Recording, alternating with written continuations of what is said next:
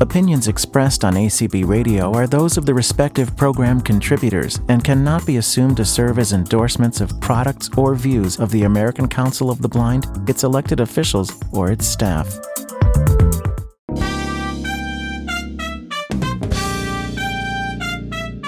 M A I N M E N U main menu Main menu. Main menu Hello, everyone, and welcome to this special edition of Main Menu for the 13th of December, 2019. I am your co host, Jason Castonguay. Need some last minute shopping ideas? The Information Access Committee has done a terrific webinar on holiday shopping, accessible appliances, and more. We wanted to bring that to you on this special edition of Main Menu. Due to time constraints, however, we had to omit some of the questions in the question and answer section. The full program is in the podcast edition of Main Menu. You can also find it at acbradio.org slash acb-advocacy or ACB Radio Special Event, located in your favorite online radio app or acbradio.org slash special. Have fun! Hi, everybody. Welcome to the Information Access Committee ACB webinar and conference call for those dialing in, uh, dealing with home appliances and accessibility going into the holiday season. I'm Tony Stephens, the chair for the Information Access Committee. And with us on tonight's uh, conversation, we'll call it, for those joining in online or via traditional dial up phone, uh, we have two wonderful guests that are able to join us. Uh, Jason Meddaugh with the uh, AT guys, and also uh, with Access World, has some exciting information to share for holidays and shopping. And also Clark as well, folks that know Clark Rachfal from the American Council of the Blind, is Director of Advocacy and Governmental Affairs with ACB in Washington, D.C. For those joining, uh, just a few notes, uh, and for those already on the call. first off, thanks for joining us. If you do join in on the call or you're on the call, uh, we will have a Q&A session toward the end. We're going to have our presentations up front, uh, discussing uh, accessibility and home appliances and the holiday season and shopping and a lot of the great things that are going on right now out in the out in the consumer marketplace. Uh, but we ask that you save your questions till the end. We'll have a Q&A section toward the end. Uh, and this, for record, so folks know, is being recorded. So watch what you say if you got any of those questions. Um, try to keep them short and to the point. We would really appreciate that so other people as well could have opportunity and time so it doesn't get too chaotic. Um, but this will be recorded and carried over the ACB Advocacy Update feed for folks that subscribe to that via iTunes. And you can also find it on the ACB Radio uh, through the feeds as well with ACB Radio for those that listen in via that channel. So, uh, home appliances and accessibility. Why a conversation on that now? Well, I think a lot of folks obviously know we're a few days out of the biggest blast off for the holiday shopping season, that is the Thanksgiving holiday long weekend, Black Friday. For a lot of folks, those sales start even sooner. Uh, it is it is an opportunity for folks to get all the new gadgets and toys and things like that for their homes. Uh, and when it comes to for those in America that are blind or visually impaired, uh, you know, there's a lot of opportunities out there that exist now. We thought it might be good to educate folks on.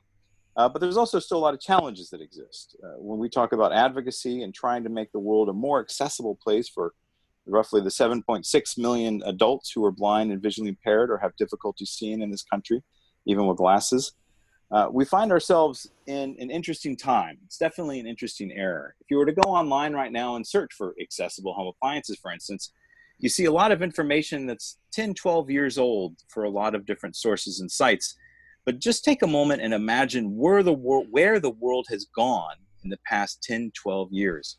The iPhone came out 12 years ago, and there's no doubt it revolutionized the world for billions and billions of people. But more so, in a sense, I think, for people with disabilities, and particularly those with vision impairment. It has truly transformed the way we communicate, interact, and move about the world. But so much so that it even impacts the whole industries and how they have been, in some sense, turned upside down over the past 12 years in the way that they reach customers, approach customers, sell their products, how we can find out about products, research our products, test our products. But even for people who are blind or visually impaired, how we can access and use those products in new ways that we couldn't even have imagined 12 years ago. When, if we had a conversation on accessible home appliances or accessible goods in the home, it would have been okay, does it have a physical hard switch or a button that you can turn? Something that you can feel. You know, it was either accessible or inaccessible or ambigu- amb- ambiguous. Uh, was kind of the measurements that Access World and other folks would have in their reviews. But in a lot of ways, those are, are very much more complex in this new world of smart devices. Go to any big box store around your neighborhood, and you're going to find a lot of toys with bells and whistles on it, from refrigerators to ovens to stoves to crock pots. To even just check out the, uh, I think ACB, we're having the auction coming up soon. And hands down, I believe it's fair to say that the biggest items always sold are those appliances that are more for the home that have sort of the accessibility features built in and the nuances that, uh, you know, 10, 15 years ago, again, we might not even have dreamed it possible. So, to that end, what is a little bit about the history in a sense of the accessibility and sort of this you know we, we mentioned just briefly about the 12 years since the iphone but it goes back even further. A lot of folks might find it interesting that you know the americans with disabilities act is is often the benchmark by which we compare all things to be accessible in this country. It was in that sense that piece of legislation in 1990 it'll be oh my goodness 30 years next year uh, it, that it was that piece of legislation that took what prior to that was you know things funded through the federal government or state agencies had to have some level of accessibility to them. But the ADA brought accessibility to the whole wide world. Well, did it? Well, not necessarily. In public spaces, accommodations, physical buildings, and stores, yes, access was improved. But for folks that know, like Clark and others uh, along the way, many of whom are on this call, that have been fighting the good fight for advocacy over the decades, it has been a long battle in areas around technology, and things inside of our home. While we may be able to go into a public building or a public space and have braille where we may need it or have other reasonable accommodations in the workplace, oftentimes the most private place and the place where we spend most of our time in our home is oftentimes not as accessible. We all take O&M classes or different classes to try to get out and be independent, and we'll take our independent living classes and find ways to be independent in the home. But at the end of the day, we find ourselves working a lot of workarounds little tape here little sticky glue here different things cut different ways or laid out different ways or in patterns. But within just the past couple of years i think it's fair to say that that technology has dramatically changed.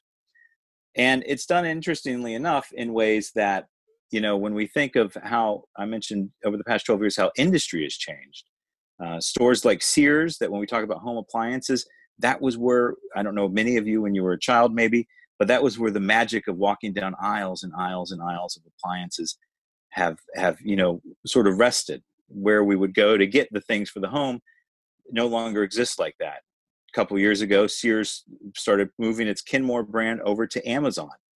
And so now it's possible to get Amazon products. And for Amazon, they love that because when we talk about Alexa or other gadgets and technology and smart homes, which is where the technology is going, we find ourselves in a space now where the, the gadgets and the devices are all sort of becoming interconnected. There is a term called the Internet of Things, IoT. It's a very popular term in the past couple of years in Washington, D.C., and in the tech circles, where when we talk about technology and accessibility, it's how all these devices essentially are talking to each other. And in some sense, it has really opened and broken down barriers for a lot of ways for us to be accessible. Uh, we have pretty much easy to say that if I say Alexa on the phone right now, chances are good if you're listening on speakers. There are many of us on this call that are probably having our devices kick in right now and wondering if we're going to be asking it a question any second now.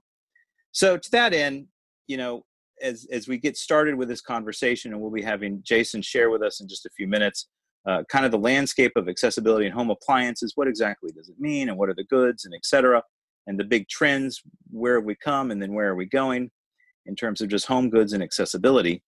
Uh, you know, it's important to think about where we are with this opportunity in the, in, in terms of access.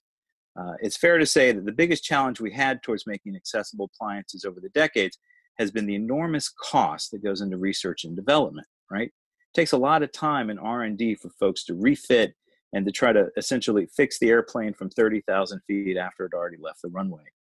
That's not necessarily the case anymore with, because of our smart homes. The more that these devices are becoming fixed and tuned into home networks, hubs they might be, such as Alexa, or not to be a commercial for Alexa, but if you have Apple HomeKit or Google, you'll find that these devices are more and more operated out of their software. And it's the software that has really helped us pave the way, in a sense. It's the software that has allowed us to have these solutions. But at the end of the day, we know too that with the software and with these devices also comes a price. Not all these devices are what we could say is very affordable when you consider that only 15% of working age adults who are blind or visually impaired have a college degree, uh, probably working in jobs that could afford refrigerators uh, when and things that are in the thousands of dollars, right?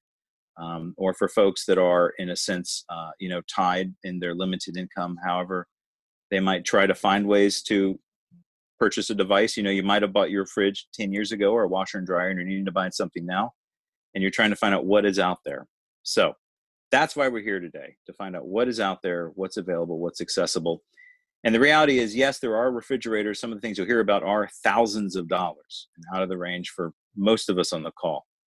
But the reality is, too, there is a lot of stuff that's out there today that is extremely accessible. If you do have internet in your home, you can get an accessible microwave, for instance, on Amazon for just a little over $50 that works with Alexa and can be completely, in a sense, you know, break down those barriers um, of, of accessibility. So uh, I'm going to be quiet now on my soapbox. I'm going to step down from it. Thanks everybody for allowing us the opportunity to set up the call. But what would be wonderful is if we can now welcome JJ. Are you unmuted, JJ? I should be here. Can you hear me? Excellent. Uh, we certainly can. So, again, thanks so much for taking time. Uh, for folks that don't subscribe or read Access World, JJ had a, a, wonderful article recently on just sort of laying out some of the new appliances, not necessarily just appliances, but some of the new goods in the holiday season. But also, uh, you know, is an expert in his own way of just how do we, you know, what is accessible, but how do we get to stuff that's accessible as well. So I'm going to pass it over to you, JJ. Thanks so much for being a part of our call this evening, and looking forward to it. So thanks. Uh, thank you so much for the uh, the intro and for the hosting the call tonight. Really appreciate it. Also, uh, want to say hello to uh, Aaron Preece, who's one of the editors of Access World. He's on uh, the, the, call or on the computer. What do we call it now? You're right. We're not on the call anymore. We're we're on the the, the conference. But uh, so hello to him and everybody else that's listening now or later on on the the podcast. So as you were talking and before I came on tonight, I was taking some notes about some of the things that I have used to kind of help me with holiday shopping and shopping in general. I am a bit of a uh, an online shopaholic for sure. Um, just to reinforce that point, I put in an order for some vitamins uh, during the beginning of this call on Amazon. I'm just doing. if you look at my Amazon order history, it's a bit uh, it's a bit much, but it certainly has you know changed the way that I go about lots of shopping and able to do things from home where you might do lots of trips to the store uh, in the past. And some of that it does come down to uh, the various kitchen appliances that are out there. So let me just kind of go over a few of the tips that I have come across over time, and then maybe also highlight a couple products as well. I know you're going to talk some more about accessible appliances a little later on um, as well.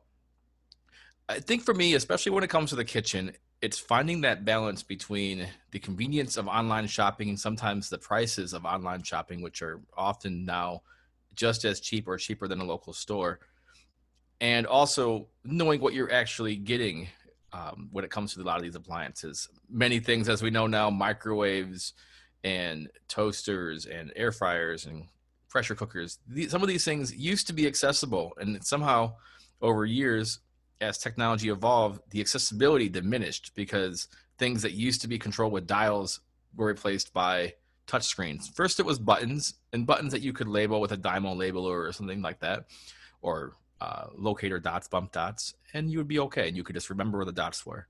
And then this got replaced by total touchscreen control in a lot of situations. So you don't even have buttons that you can mark or feel.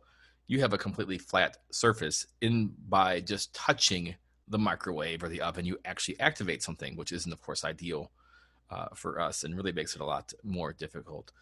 That's hard to figure out sometimes by looking at an Amazon review for something or a review for online shopping site. I've made a couple trips. I don't do a lot of shopping in stores itself, but one of the things I have done a couple times now, and actually plan to do again soon, is to go down to an actual appliance store and to see what's out there with the current models. Um, nope, I don't. I think our Sears is about uh, going out of business here too, and most of them are disappearing. But there are other stores that have appliances. Bed Bath and Beyond is one uh, that does carry a lot of kitchen things, uh, microwaves, air fryers, toaster ovens, convection ovens, uh, things like that. And they have a lot of the the major brands, and everything's just sitting out uh, on shelves. You can walk up and down and just just do a quick glance without even talking to anyone. Like, all right, these have buttons, these don't. These have dials, these don't. And once you've narrowed that part of it down, then you can maybe uh, get a little more information about all right, what other features do I want to look for besides the fact that it happens to be something that I can touch or I can get more information about. Um, you know, some of the other uh, electronic stores also have some of these types of items. It's going to depend on the the store and the the item you're looking for. It's really weird. You mentioned refrigerators, even items like refrigerators, which I mean, a refrigerator was what a door that you would open and you would put stuff in. How could you not make that accessible? Well, now you have refrigerators with ice compartments and ice trays, and sometimes those are using touchscreen controls or flat controls to just change from ice to water. You can label these things in a lot of situations, but it makes it a lot more interesting than what you might have thought in the past. Sometimes the accessibility is simple. I went uh, down to a Sears when they were still around, and I believe it was Whirlpool, uh, among a couple others, that had a simple solution for when you turn the dial on the washing machine or dryer, it would play a different tone for each setting.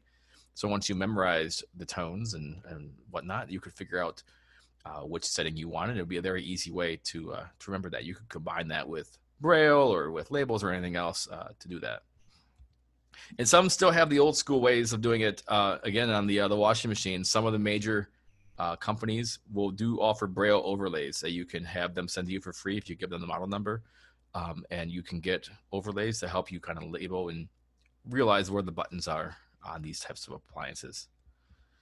Uh, when it comes to online stuff, there's some things that you can do though um, online. So take a site like Amazon, who actually does happen to have a specific phone number you can call um, and one of the things you can do with this number, it's really designed uh, for providing descriptions and things like that for people who are blind and visually impaired. So you can call up this phone number and say, "Hey, I have this product that I have up here. Can you tell me what's up with the pictures, or can you describe them to me?"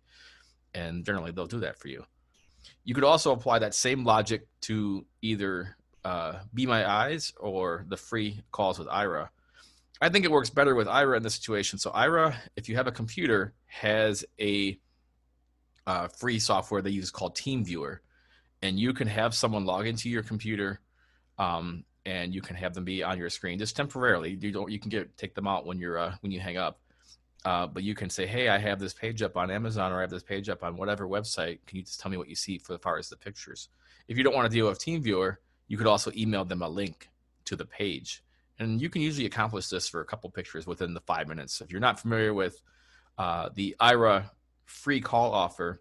Uh, Aira being the uh, service that you can call to get uh, free uh, remote visual assistance now has a service where you can get calls up to five minutes for free, and that's as many calls as you want. It's not limited to one call a day. You can keep calling them back um, throughout the day to get descriptions of products. So that's I found is one of the better uses of the free uh, five minute calls.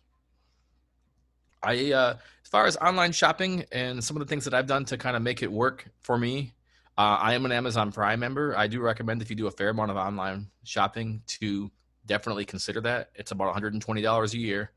Um, there are discounts for students and uh, a couple other ways to get discounts, and you can also share it with uh, your spouse or partner if you'd like. Um, but it gives you pretty much free one or two day shipping on most items on Amazon. It's very well worth it.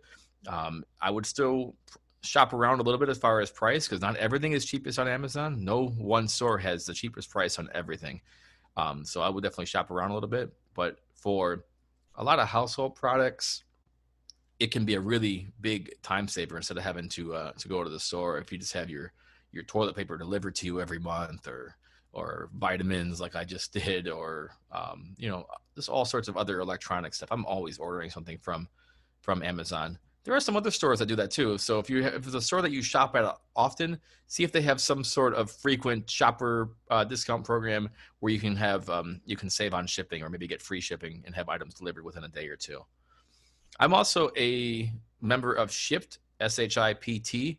That is one of the two big uh, uh, grocery and other household item delivery services, Instacart being the other. I like Shipt a little more because they are now owned by Target, and Target has all sorts of things that are not groceries. So not only can I get my groceries delivered through Shipt uh, with Target or Meijer here in the Midwest, I can have them bring lots of other stuff. You know, whether I wanted a uh, say I wanted a, a, Google Home or an iPod or a TV or any number of other things, kitchen appliances, all that stuff is at Target. So I can have a shopper go over there, pick up the stuff, and bring it to me within an hour or two a couple of things on Shipt. So Target owns Shipt, so the prices uh, from Target are not marked up. Prices from other stores, so like if you have like we have Meijer here in the Midwest, or PetSmart is on Shipt. Um, there are grocery stores, Vons um, out west, or HEB in Houston. Those prices are marked up 10 to 15 percent. So just take that into account. I think it's worth it to, for the time and money that I save, but that's certainly a calculation to uh, consider versus uh, getting someone to drive you there or taking an Uber or Lyft or or whatever you want to do. So um, it, you know, it just depends on what you want to do, but it's nice to have all these options and, and ways to have things brought uh, to you quickly. Um, when it comes to shopping and apps and websites, you know, a lot of websites are getting better as far as accessibility. Not everything is perfect yet, which is, you know, it's sad that we still have to say that, but there are certainly some websites that are better than others as far as accessibility. Um, if I really am set, I'm ordering from a certain store and their website isn't that great, I might go and see if their app is better because sometimes the mobile apps are designed by a different person or just better than the website. Um, actually, I have an iPhone and an Android phone, so if it doesn't work on one, if I'm really desperate, I might try it on the other. Now, mind you, I might just go to a different store because this one isn't working for me. It's not accessible. They don't get my business, and that's a choice you can make too maybe it's not worth getting that big deal if um, the store itself is not very accessible. As it comes up to the holidays, uh, remember shipping deadlines. Um, again, if you have Prime shipping or things like that from Amazon, or you can get things delivered, you have up until a couple days before Christmas. But Christmas is on a Wednesday this year. So if you're shopping for Christmas, you have that weekend before that's going to delay things. So don't think if you order stuff the previous Friday, you only have two shipping days beyond that, Monday and Tuesday. Like I said, as far as shipping, you know, doing it about a week ahead of time or more, it's just it's safe. I don't always listen to myself. It's okay. These things happen, but you know, you take you run the risk of even if it says guaranteed delivery by December 24th. Well, I mean, this takes one little thing or a snowstorm or something to happen to get in the way of that. So there's been lots of sales for Black Friday and Cyber Monday and beyond, and there still will be um, one of the things I want to point out as far as sales, and especially when it comes to accessibility, is figuring out why something is on sale. This especially comes up for things like televisions or other media devices. So, in the past few months, there is a new version of the Google Home Mini, the Nest Mini. So, that's now a new generation product. There are newer versions of televisions that come out every year. There's newer versions of Fire TV and Roku and all these other different devices. So sometimes the new version is on sale, but sometimes stores will put the old version on sale because they have a whole bunch left over and they want to get rid of it. The reason that becomes important for us is those older versions are going to either have, in many cases, less accessibility or they will get updates for a less amount of time than the new stuff. So the Roku that you buy that might be last year's Roku might be giving you the same amount of accessibility now, but it might stop getting updates sooner. This especially is true with TVs as the uh, requirements and as companies are still kind of learning how to figure out how to do accessible televisions. I think it's taking them a while, but there you go. It's taking them a minute to figure this out. So a lot of times TVs that go on sale are from 2017, 2018, and they might have a little less accessibility than the 2019 model. So just remember that, if, especially if you can track down a larger purchase item, figure out when that item was released, when it was first available. A lot of times you can Google that or you can find a news story, and that might lead you to figure out is this really a good deal, um, or is this something that I should maybe just hold off on. Um, got a couple more minutes here. Let's talk about a couple really um, cool products that I've found uh, mentioned in the uh, the holiday shopping guide. One I ended up buying uh, is this little um, talking thermometer Let's see if I can get it to come on here. 77.9 degrees Fahrenheit. So, you know, we used to pay $50 for these things or more, have the smart ones. That's 15 bucks on Amazon. and it's pretty accurate for what it is. I've been u- used it a few times now. It has the prong that folds out, and you can just fold it back in. If you search for talking kitchen thermometer, I see it's under a few different brands, but it will come um, right away. Um, and of course, the smart speakers. Um, plenty, plenty of articles out about those, but those are still they you know 30, 40, 50 bucks for a Google uh, Nest Mini or an Echo Dot are the cheapest ways into that. Lots of cool stuff there. As far as the uh, TV and entertainment area, um, I'm liking as far as the choices. None of them are perfect, but the Fire TV 6 from Amazon have a pretty decent amount of accessibility, and a lot of the apps do work on them. Like I said, nothing is perfect there, but that's certainly uh, one to, to look at. If you go in the uh, November issue of Access World, so that's afb.org slash AW, we have the holiday gift guide uh, that I wrote, along with a few other articles of a lot of interest to holiday shoppers. And we talk about lots more products that you can buy there, and you can get a lot more uh, information on that. Um, one note you mentioned, uh, next reminded me of this the Alexa microwave, which is not a bad microwave. Um, but it re- reminds me, as far as smart products, one thing to look at some things are worked really well as smart products. Some things raise the price quite a bit. So while I make the uh, when I decide whether I want to buy something, whether one of the things that I look at is yes, can I control it with an, a, a, a voice assistant? they're useful. But you also want to look at the other things. For instance, the Alexa microwave is a 700 watt microwave, so it's good for reheating things up and good for you know maybe for very small personal use but it is a little less than a lot of other microwaves in the same price range. In the same token, I'm not seeing the greatest of reviews on the $250 Alexa convection oven air fryer uh, multi cooker thing. You you can get a, a dial air fryer for 50 or 60 bucks. So look at these smart things and see is it really worth paying the extra money for that smart control and being able to talk to something, or is it really just easier to press a button and get the uh, get it done? So just a thought that I had on the uh, the smart stuff. There's a lot more things that we could talk about, um, but um, there's other people that are going to speak. We're definitely have a huge Q and A section after this as well. So happy to answer any questions at the end. And again, um, thank you so much to uh, Lee and Aaron at Access World and uh, Clark for inviting me on here. Uh, Access World is a great resource for keeping up on the latest in technology. Um, I'm one of several writers for that magazine, and it's a really great uh, way to keep up on the latest with appliances and many other things as well. Again, that's afb.org slash AW. And I encourage you to subscribe. You can get an email when the new issue comes out every month. And the December one is just coming out uh, as I speak. So thank you. Thanks so much, JJ. And, and you know, hopefully you'll be able to stay on because uh, I'm sure we're probably going to have some questions. Yep. But then as well, you know, after we'll hear from Clark in just a minute because uh, he had an exciting adventure uh, with a couple other folks from ACB's national office as sort of secret shoppers uh, to kind of search out the accessibility and what really is accessible on more of the high end, uh, those home appliances you were talking about. You, you made a real interesting point toward the end, and, and I want to come back to this because I know I think Clark, uh, you know, you'll you'll probably touch on this as well. But how easy it is for us to, to jump on board with all the um, new bells and whistles devices that maybe come out and and I, I, like two things you really spoke about. One, a reminder that oftentimes it's those sales.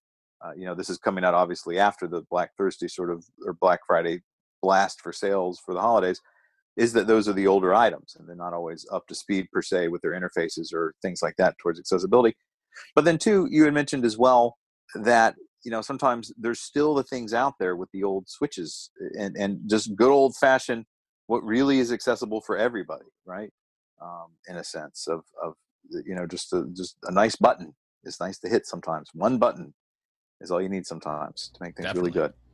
So uh, so thanks for bringing those two points up. I have a feeling we'll probably chat about that toward the end. Uh, Clark, I'm going to pass it over to you now uh, and share with us a little bit about uh, you know sort of the adventure you all went on uh, in the ACB national office and and and dive into uh, as well some of the other sort of interesting things is, is definitely uh, what you find on a showroom floor uh, loves to show off its bells and whistles and, and how do they stack up for someone who's a blind or visually impaired shopper? Absolutely. Thanks a lot tony and thank you jj for joining us tonight. Um, So, as Tony mentioned, the ACB national office took a little field trip recently. Uh, you know, if you if you read and visit the Access World website, they'll recommend when you go in-store shopping, you know, maybe call ahead and let them know that you'll want to try some appliances, have them plugged in, ready to go, so you can get the full experience. Well, we didn't do any of that. We wanted the the full unvarnished treatment. Uh, so Claire Stanley, our advocacy and outreach specialist, Kelly Gask, our um, social media guru, and I uh, went on down the road here in Alexandria and visited a Best Buy. And we went in there whenever one of their very friendly and helpful um, employees asked us what we were doing. We're just like, we're appliance shopping. What do you have? What can you show us? And of course, they wanted to show off the smart appliances.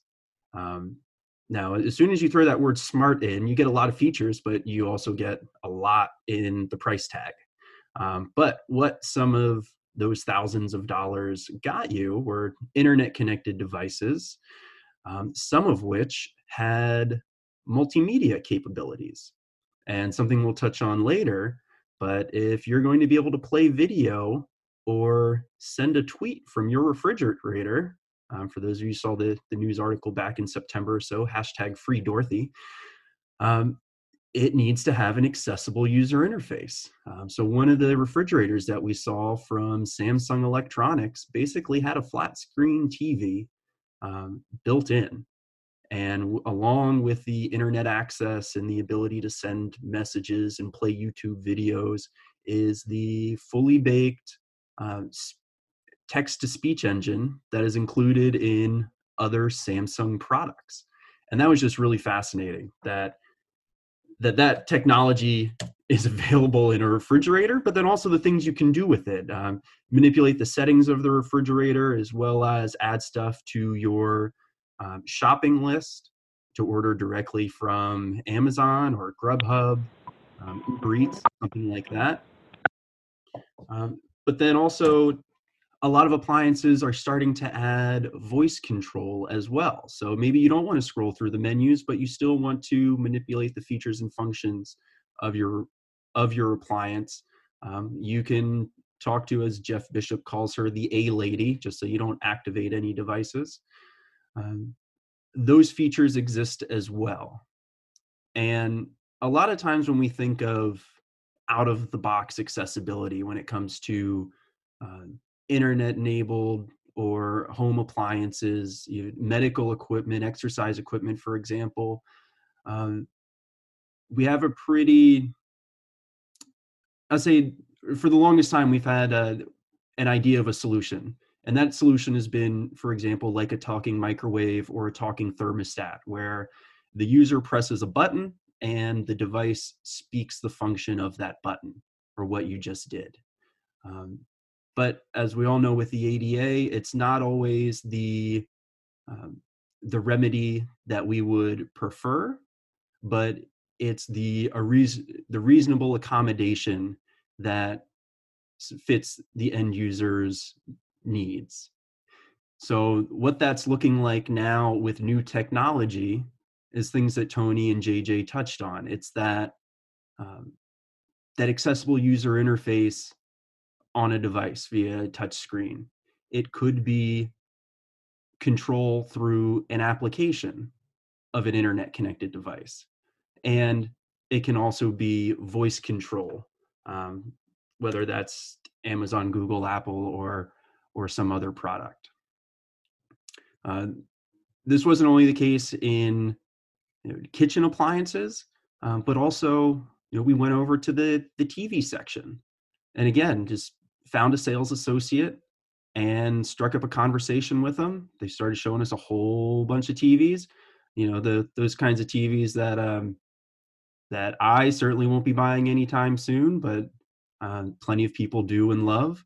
And we just asked the guy, you know, is there what kind of accessibility features are there? Is there a text to speech, um, menu navigation? And they were very willing to help. They said, you know, I don't know, but let's find out. Picked up the remote, scrolled through, and whammo. Uh, a lot of TVs now, and every TV should have an accessible user interface. Not only do we notice these exciting trends in smart appliances, um, but as JJ mentioned, in the you know traditional appliances, I don't want to call them dumb appliances because they're still way smarter than I am.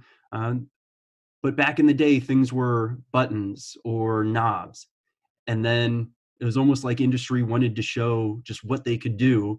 Everything went to touchscreen or a flat interface, you know, just because they could, and they wanted to see how many features they could cram in and just have it with a capacitive touch or a flat screen interface. Well, now it seems like the the trend is kind of dialed back from that. So while we were at Best Buy, we noticed that a lot of appliances now have mechanical buttons and mechanical knobs again. And we were asking the sales associates, um, you know, they're not experts in the way of you know appliance marketing, but they said that they've just noticed that uh, stuff like that is cyclical. Um, it, it, changes with product lines over time. And when we had a meeting with LG Electronics, they said the same thing. You know, it's some some years and some models will have flat screen touch screens, and others come back to buttons and knobs. So we're certainly in favor of the buttons and knobs, and we make sure to tell tell folks that uh, when we have their ear and when they'll listen. Uh, but it's always reassuring when you have not just a knob, but a knob that is indexed and gives some haptic feedback, or a knob that has a, a raised indicator line to let you know uh, what direction the, the round knob is pointing. Um, so that that was very interesting as well. Uh, back to the smart appliances. Uh, one of the reasons we have noticed the inclusion of these especially the accessible user interfaces for video capable and two-way communications advanced communication services devices. A lot of people don't think a refrigerator can be an advanced communication service um, but as soon as you can send a tweet check your email it falls under the fcc's rules for advanced communication services. As soon as you can play a video whether it's a tv or a refrigerator or a smart speaker it falls under the FCC's rules for accessible video interfaces. And those rules stem from the advocacy work of ACB and Eric Bridges, you know, 10 years ago, alongside of the American Foundation for the Blind. And those stem from the 21st Century Communications and Video Accessibility Act.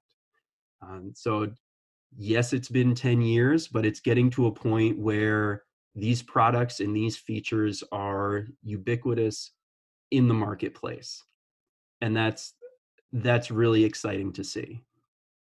And before i kick it back to tony here um, i'll also say that in the space of application interfaces so you could still have an appliance that has a flat touchscreen display but a lot of times it's becoming easier and easier to connect that appliance or that piece of smart home tech to a smartphone application.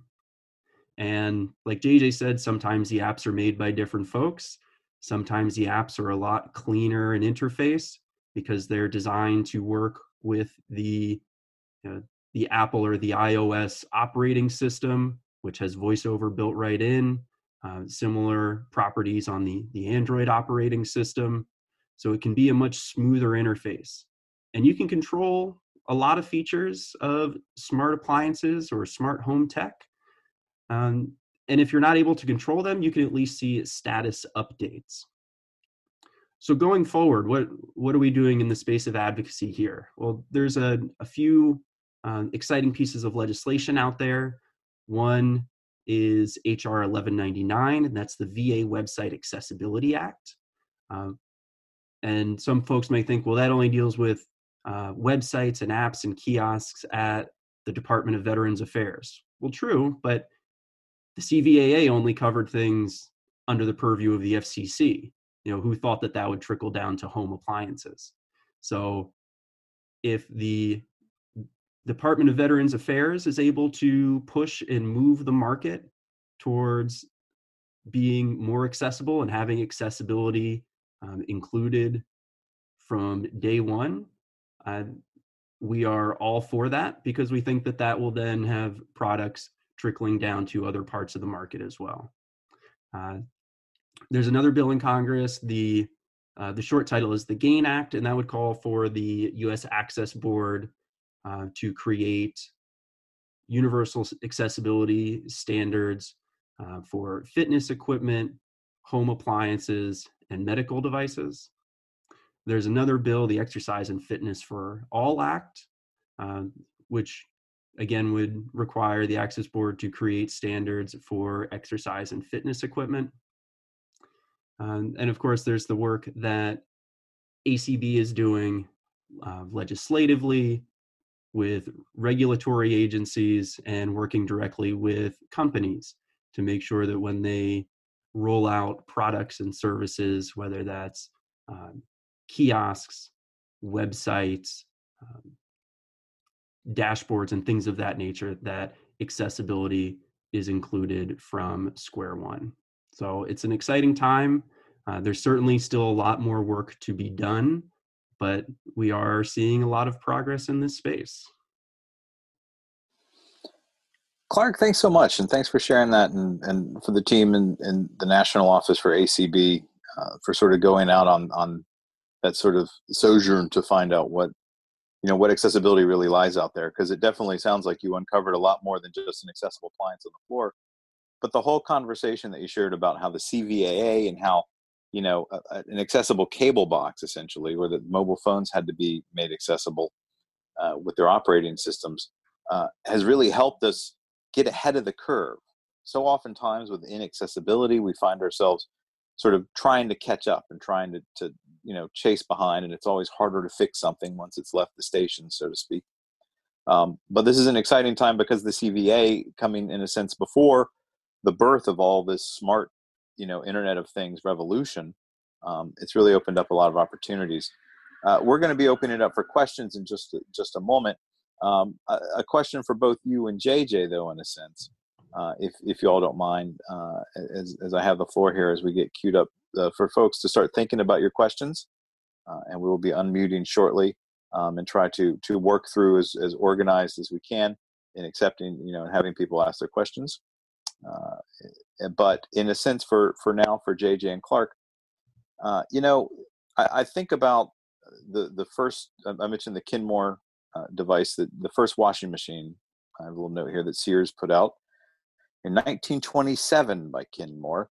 Uh, not a lot of technology has changed much in washing machines. It's a belt, it's a motor, it's a drum that spins around really fast sometimes and really slow and other times.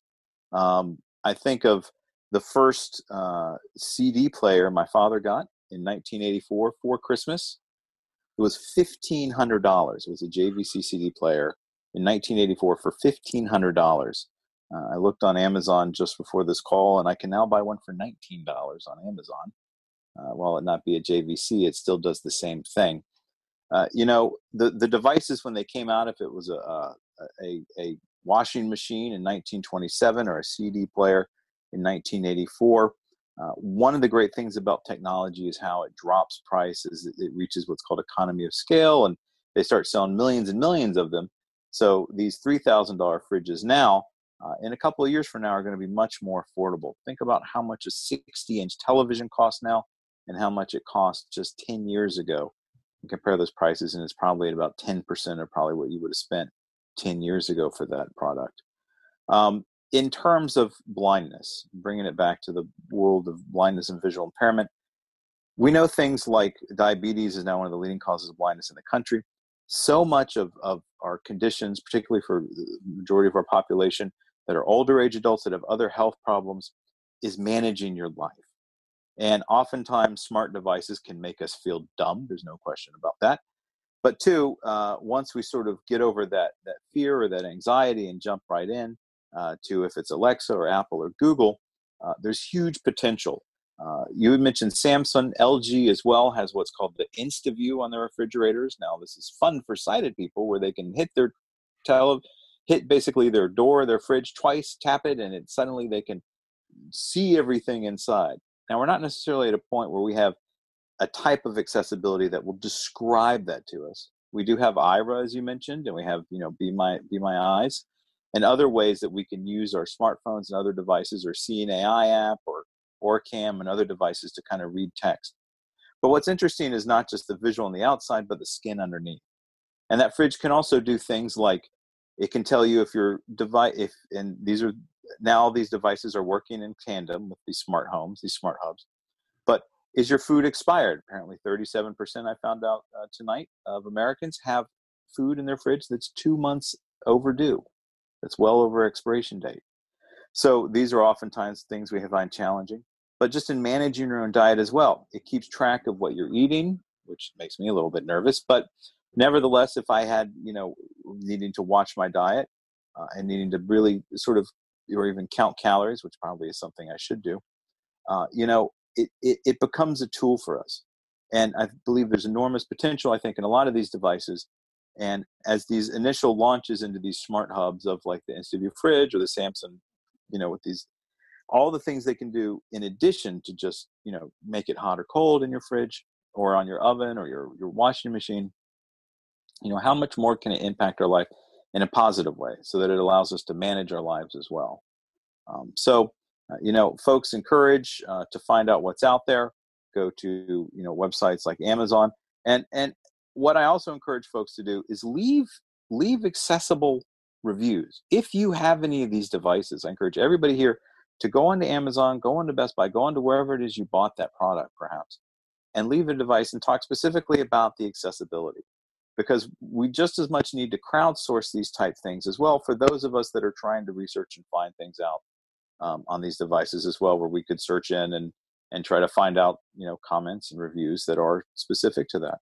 Um, so we also have a, a, way to be empowered ourselves as advocates and to go in and leave reviews on experiences we have that are positive and checking things out. So to that end, let's open it up for questions now. We'd love to hear some of your thoughts and comments and and particular questions for JJ and Clark since they're the experts in sort of all things uh, making world accessible in our homes.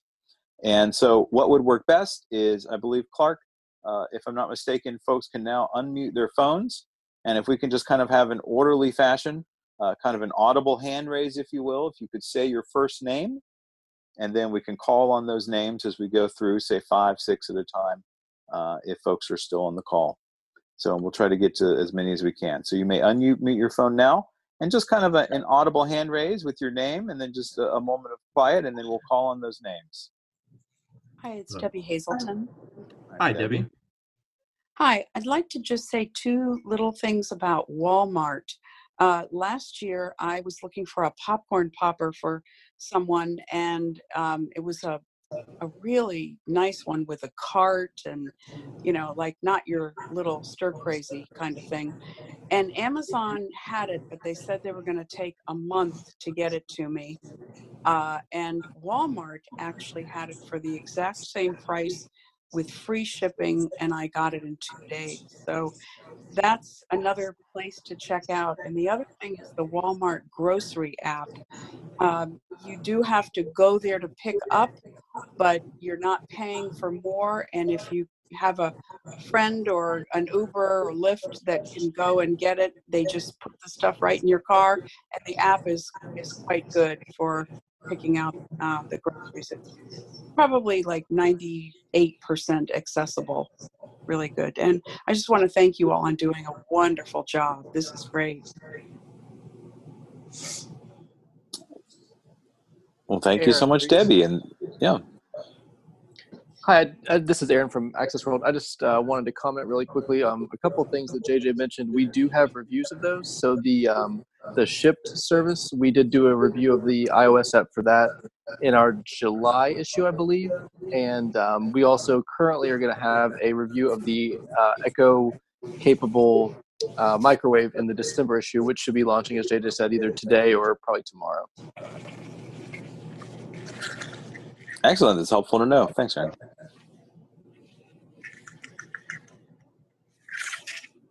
Any other questions? Audible hand raising from the group?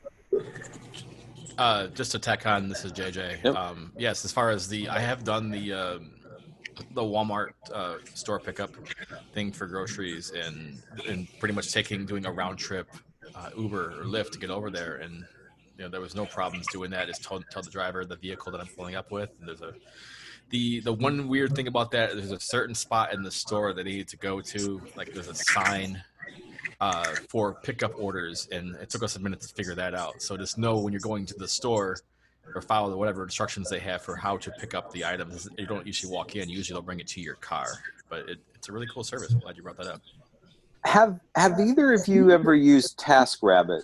And and is there something comparable? Maybe that's. I would think it's probably not the cheapest service. i i If- wish if- it's not here it's not i'm Yeah.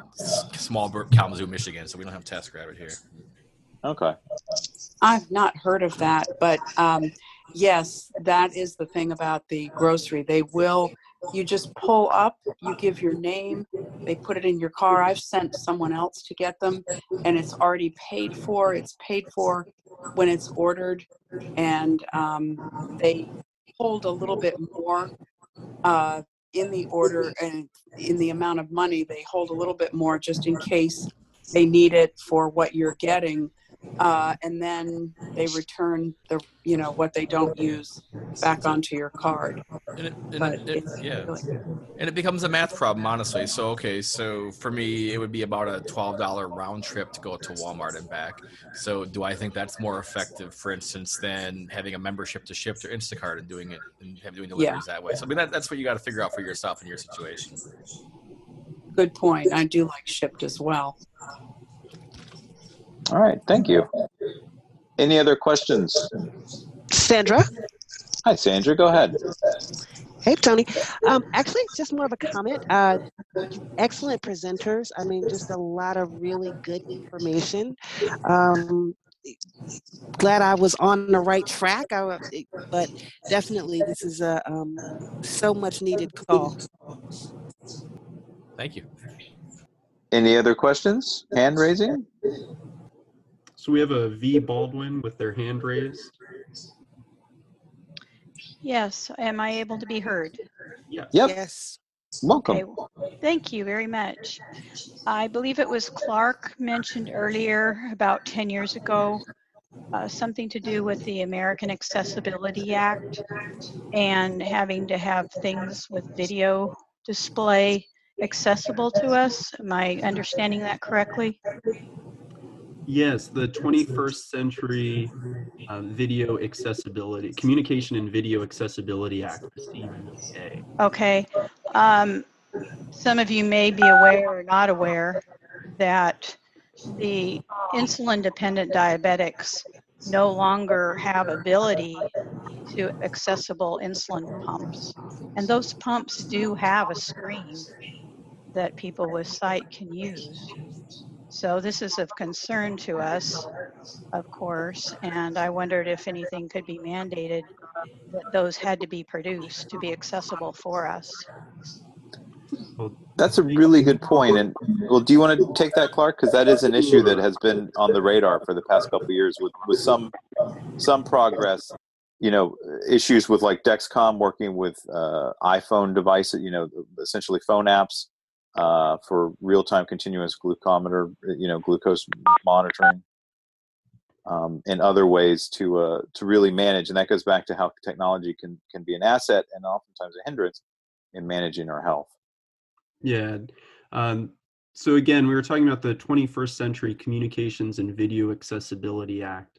Um, so for the the accessible playing of video and pre-recorded video is the the main feature that comes into play with with that piece of legislation. So un- unfortunately, yes, insulin pumps in, in a lot of cases, uh, durable medical equipment and, and telehealth equipment is not accessible. Um, but unfortunately, because it cannot play video, because you cannot send two way communications um, with those devices, they are not covered by the FCC regulations. This is an area that we hear a lot about from our members, um, as well as people who have lost their vision due to diabetes who are not ACB members. Um, diabetes is the leading cause for working age Americans. And this issue has been a, a legislative imperative for ACB in 2019. And we've had several um, membership wide resolutions on this subject uh, voted on by the members at the annual convention. It's an issue that we are working that we are working to educate members of Congress. Uh, we are working to try to get regulatory changes and have an emphasis placed on accessibility at the Department of Health and Human Services, whether that's when the Centers for Medicare and Medicaid Services um, decide to cover devices, or whether that's whether the Food and Drug Administration um, includes a rubric for accessibility when approving devices. Um, so unfortunately, there is not a solution to this problem readily at hand, but it is an issue that uh, folks are becoming more and more aware of. Is not only in the diabetic diabetic space, but as a larger emphasis is placed on um, health IT and telehealth services and serving patients where they live, we want to make sure that the technologies deployed and used can meet the needs of the consumer and the end user. And this is one of those things too, if I can just real quick, where where coalition building is, is such a strong thing. I mean, you know, the CVA has really brought in us the world of the mobile phone. Um, and in some places, like in Europe, there are some apps that work with devices. Here in the U.S., we have issues of will, will insurance cover those devices? Um, but you know, we have found that in this case, uh, parents of children with type 1 diabetes have been very strong, solid advocates as well, where we have made some ground. Uh, you know, a year and a half ago, I think it was in the summer, uh, with the Centers for Medicare and Medicaid, you know, le- becoming a little bit more lenient on some of these restrictions. Uh, the, the wonderful thing is when we look at this world of like the Amazon world and the, the Google Home and, and, you know, Apple Siri world, um, we are essentially in a space now uh, where they that are out there that are inaccessible can pull the curtain back and don't have to look that far themselves to find out how it can be done and how it can be done right. So if it's if it's in these medical devices like you're talking about, but in so many other spaces, um, you know, devices can be eh, so much more accessible. Uh, and and what's wonderful is that there are a lot of folks out there, in a sense, paving the road. You know, making it much easier to show how easy it is for accessibility. We worked on seatback displays for aircraft a couple years ago, and it's amazing when you when you break through uh, lawyer speak and get a couple of engineers to, together and say, "Hey, this isn't that hard to do. Why isn't everything accessible, even all the way down?" You know, um, so it's so much easier with software, like we said, than hardware. Uh, to make this world much more accessible, so it's it's there's not nearly the excuses there used to be by corporations. So let's be hopeful is all I can say on that, and keep advocating. Any other questions, comments? This, We're at this is nine Sri. o'clock now. Go ahead.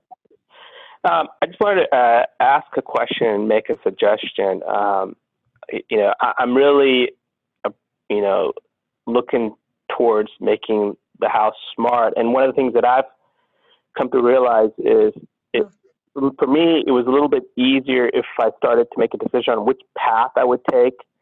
Meaning, if I wanted to go towards one particular brand and try to stick with it to make the house smart, I, I found that to be a little bit easier for me uh, from a just from keeping the system up and running perspective.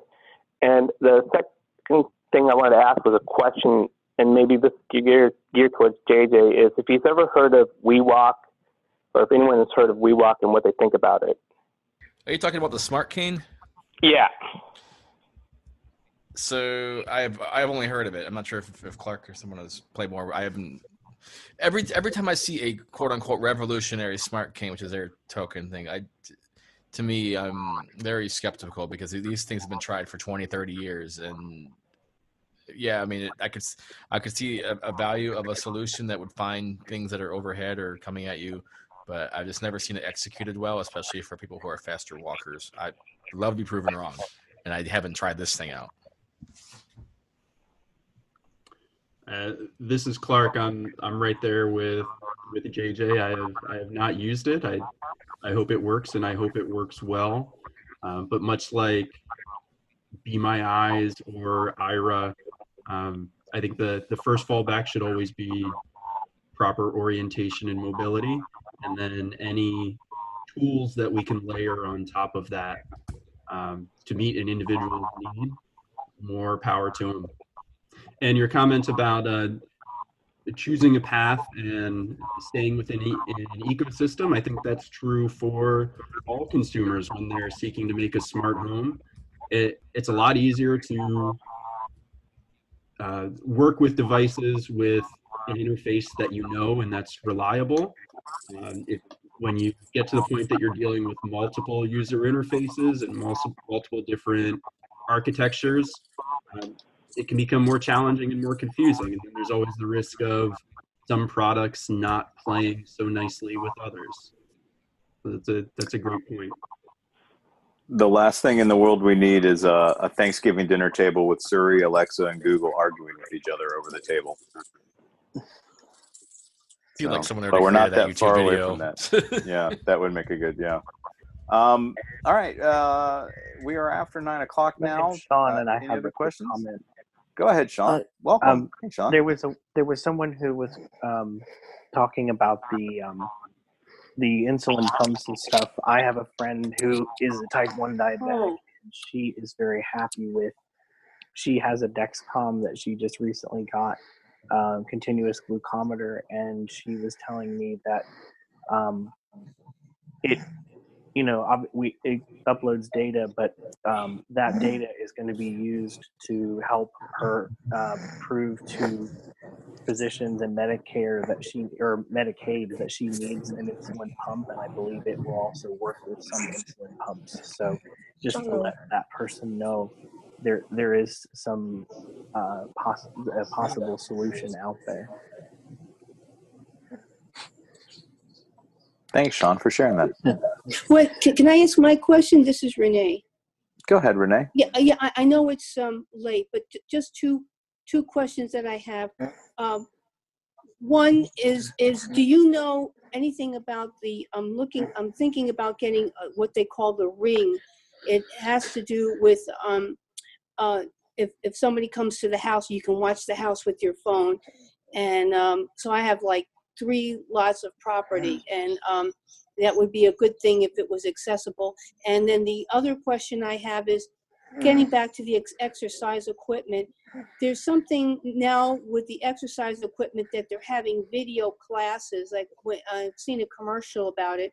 When you are on the uh, uh, equipment, then you get to log in and participate in an online class. And I'm wondering, you mentioned something about when things are video um, oriented that they seem to get more attention. And I was wondering, had you seen something like that, or maybe that could be looked into? And that's the two questions that I have.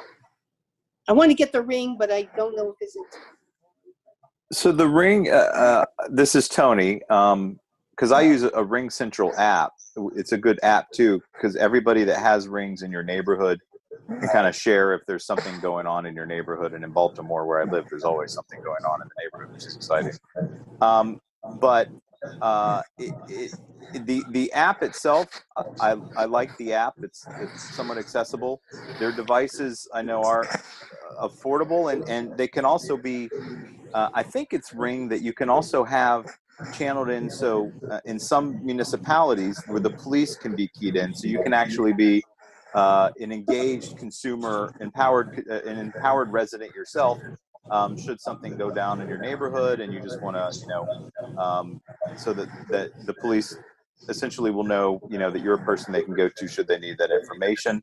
Um, I'd be curious to know if like the ring could be used with like Team Viewer. We were talking about earlier, like with Aira, because obviously it's a video screen and you may not be able to, you know, watch back on that video and know what's going on. We're not at a point for descriptive real-time video yet, although it's probably not too many years away. Um, but nevertheless, uh, or I, I, I do know people always post still images from their ring cameras on the app. and I would be curious to know too, like if something like the Facebook type interface that can describe what an image is, um, in a sense, could be could be used. I mean, are we at a point of technology where we could make this something that could be uh, useful for people who are blind or visually impaired to use these video cameras at the door? And you said it was Such called as- the Ring Channel. The Ring Channel. So Ring Central is the Oh, app, Ring and- Central. Sorry. and it's used for their devices, um, as well as just it's a you you sort of create your own you you join up on a network, a sharing network. Uh-huh. Next door, or there's other sort of neighborhood networks like Ring, um, but Ring, you know, is attached to part of its app um, for its devices, its smart devices, their cameras and doorbells and things like that. Their doorbell Well- cameras. Yeah, I'd have to. Well, you never know if those neighbors, you know, they know that you're watching and they're watching. I don't know how safe that would be. I'd have to think about that. But uh, okay about the ring, and then the exercise video. If you can, uh, if they're online doing online classes, maybe. Renee, so in Clark. theory, if there's yeah, if there's two-way communication going back and forth, that Clark, Uh-huh. that should be covered under CVAA. Is that right? Well, I was going to say, Renee, that's a very astute question, and that's um, some conversations that we've been having. So the the one that you're seeing a lot of commercials for during the holiday season right now is Peloton. Huh? And Peloton is a it's an exercise bike with an internet connected tablet where you can um, you can you can play recorded spin studio videos or you can join live classes Uh huh. so that is certainly the distribution of video content That would help me exercise a lot more. uh-huh, and should have um, it, it currently does not but should have accessible menus to access those videos. Uh, i will say that in in the exercise space in, vet, in general much like appliances there really has been a shift back to mechanical buttons. Um, so it again it's not ideal but if you have mechanical buttons that you can label either with braille labels or bump dots um, it really does make it an easier situation to control the devices and there's another company um, Unmute. there's actually several companies that have workout apps associated with their exercise equipment as well. And those apps will provide more accessible access to the data that's being displayed by the equipment as well. Okay. Well, I, I think I'm, I'm wondering if more and more of these companies are going to come on board with something like that. I'd love to help, you know, whatever it is I can do or say, you know, about it. But I'd like, I mean, I don't know anything about it except that I wouldn't be able to use it because I can't see it. But um, uh, I'm thinking that if Peloton has that, one company has it, it's only a matter of time before it becomes more popular uh, as people move away from the expense of the gym.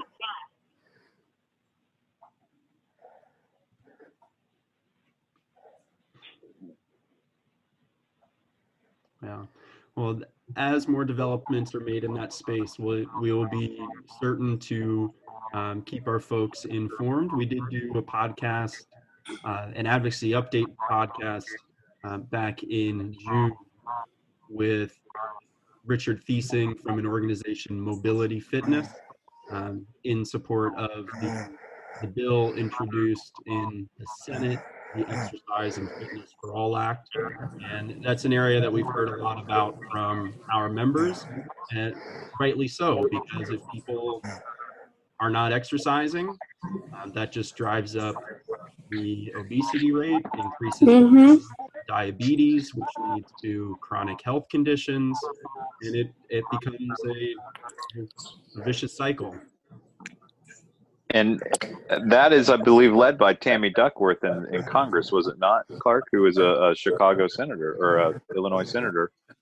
Uh, Renee, should you be, uh, Uh-huh. uh, for those in Illinois, um, you know, uh, let let the senator know, uh, you know, um, uh, in support of that, but also just let your let. This is one of those things that you should you know reach out to your member of Congress wherever you live, let them know this is an issue that's important to you. Sort of accessibility, because again, uh, increased morbidity uh, and and and health issues uh, are are very common in our visual impaired and blindness community because uh, the challenges in being physically fit. Uh, going to a gym is a difficult situation. The idea that we could have that in our home now, that could be a huge benefit with, with you know, strong repercussions on just our, the general health uh, on a macro level uh, for people who are blind or visually impaired or have other disabilities if we can make these equipment more accessible. So, you know, there's sort of a, a, a common good that can come at this uh, that, that public businesses should know about. So.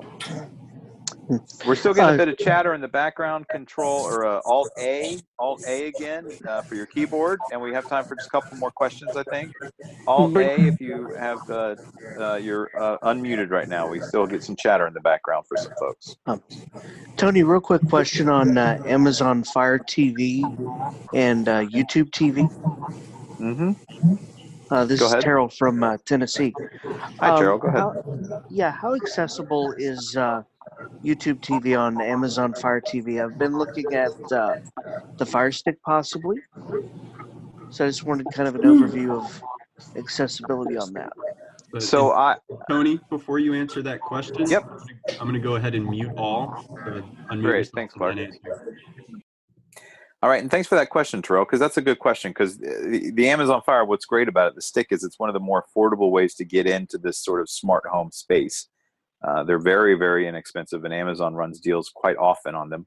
Um, and the YouTube app has has, uh, to my knowledge, because I'm an ex, well, I, I still use my Google Pixel uh, for a lot of things, but I used to be very heavy into the Google space.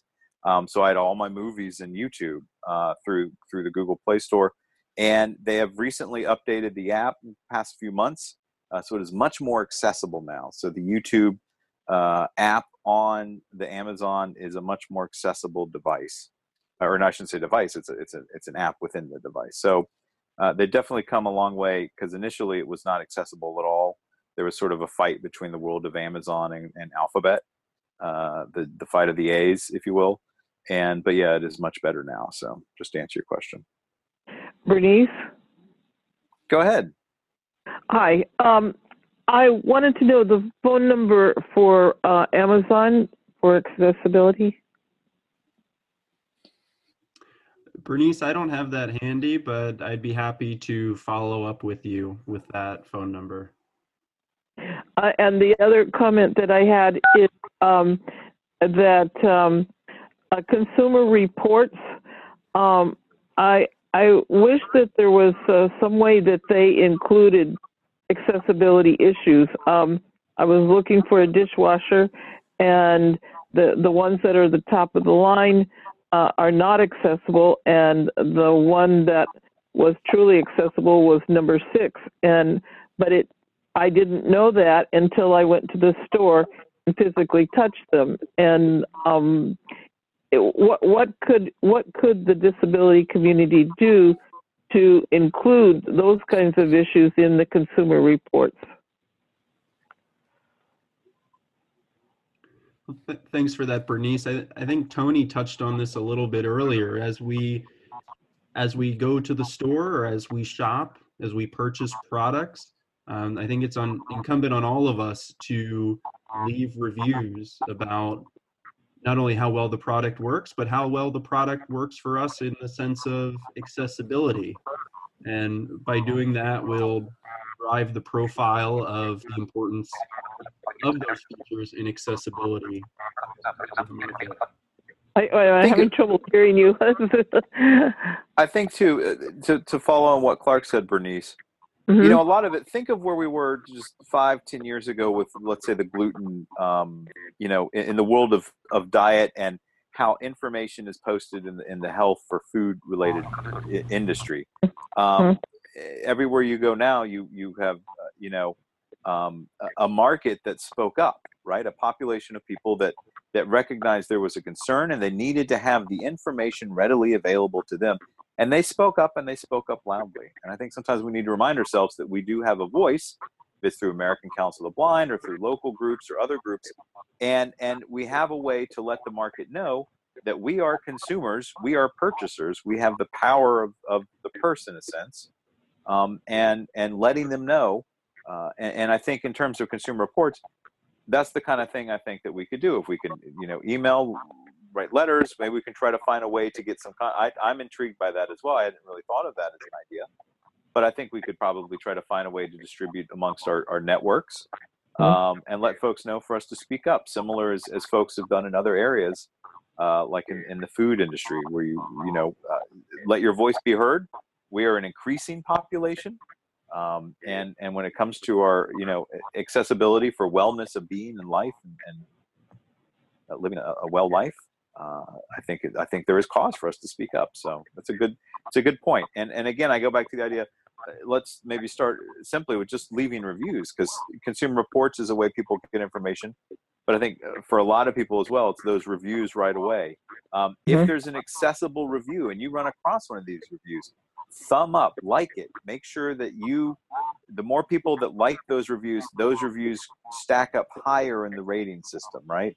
So they come up higher in the feed. If there is an accessible Amazon microwave, my goal is everybody here tonight, let's all go out and like a review. Someone post a review that says accessible, and then we all go out and we like it.